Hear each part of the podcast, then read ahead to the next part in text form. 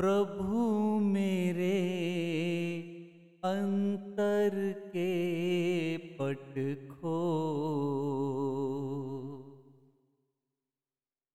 प्रभु मेरे अंतर के पट खो।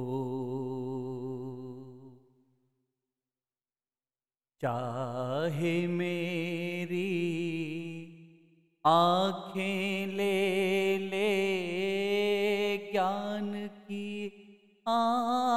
आँखें खोल।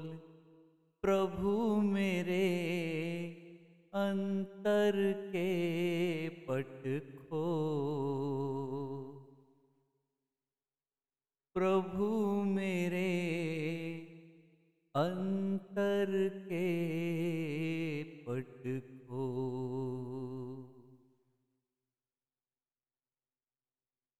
जय गुरुदेव। जय माता की।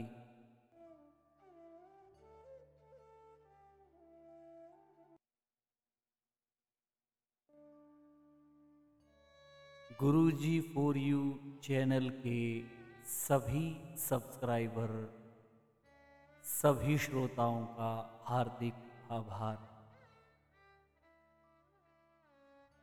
आज फिर आपके साथ एक बहुत अच्छी सीख, बहुत अच्छी कहानी के साथ गुरु जी उपस्थित हैं। आशा करते हैं ये सच्ची कहानी आपके जीवन में काफ़ी उपयोगी साबित होगी। आप सभी श्रोतागण बधाई के पात्र हैं। जो आप निरंतर गुरु जी फॉर यू चैनल से जुड़े हुए हैं और समय समय पर आप हम सभी को जो अपने संदेश भेज रहे हैं,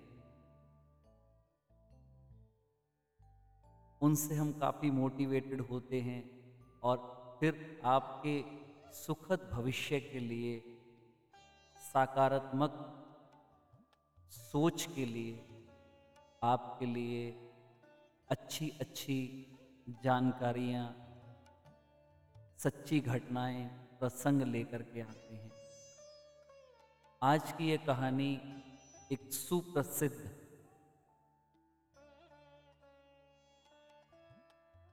संत लियो टॉलस्टाइज की है। काफ़ी आध्यात्मिक संत टॉल स्टाइल सी। उनका प्रतिदिन एक ही नियम, सुबह उठ के चर्च में जा कर के भगवान की, ईश्वर की प्रार्थना, पूजा करना। एक दिन उन्हें लगा कि आज सुबह जल्दी उठकर चर्च में जाया जाए और एक शांत वातावरण में, एक शांत माहौल में ईश्वर की पूजा की जाए। ताकि किसी भी प्रकार की कोई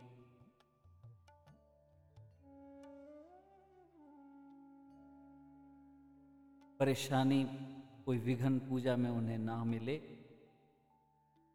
वो जैसे ही घर से जल्दी तैयार होकर के चर्च में पहुँचे, अभी चर्च में अंदर प्रवेश कर ही रहे थे कि उनके कानों में एक आवाज़ आई, जो अंदर मौजूद एक इंसान की, एक सज्जन की थी।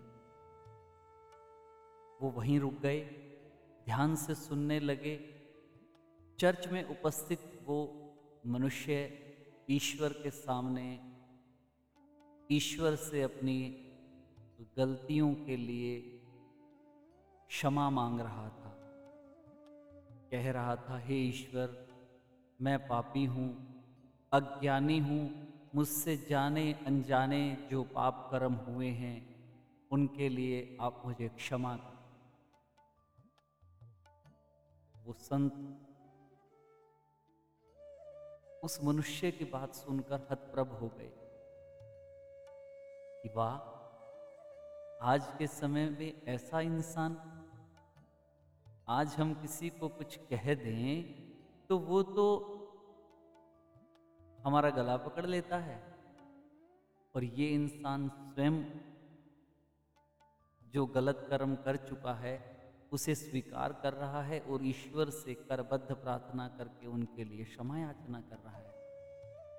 तो हमें चल के देखना चाहिए कि ये कौन है।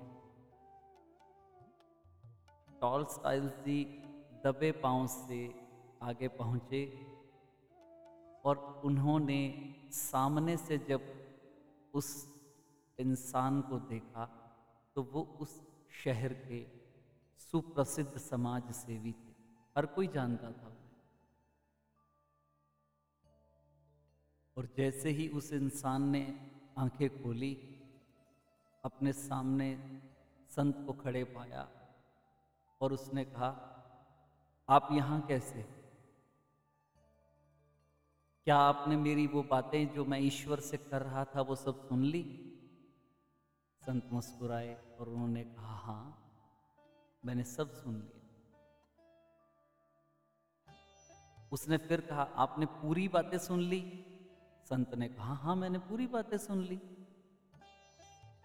कहने लगा, वो मनुष्य कहने लगा, ये बहुत गलत किया आपने। मैं मेरे ईश्वर के साथ ये बातें कर रहा था इससे सुनने का आपको कोई अधिकार नहीं है।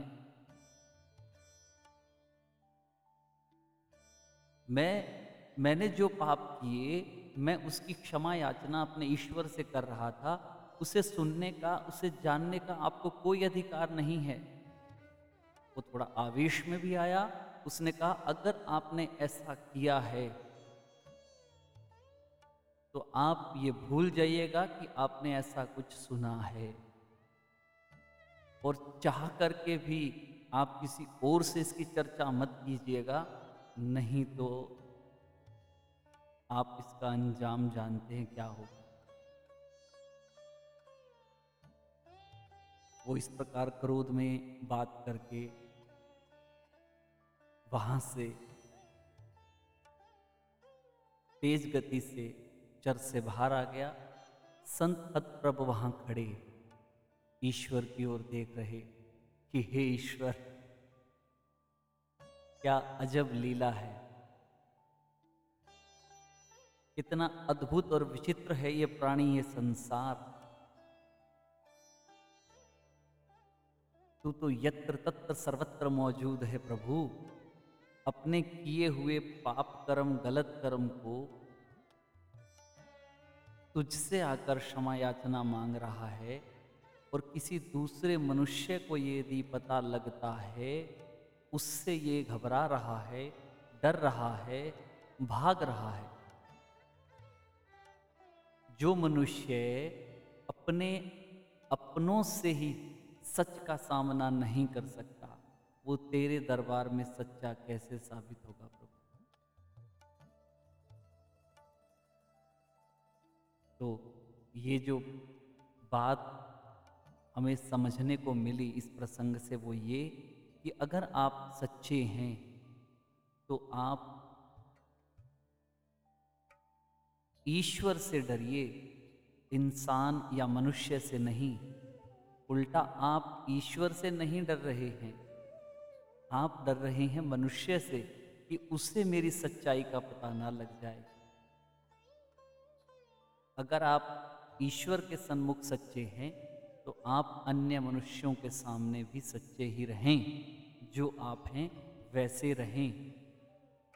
तभी हम मुझमें राम, तुझ में राम, सब में राम समाया। सबसे कर लो प्रीत जगत में कोई नहीं पर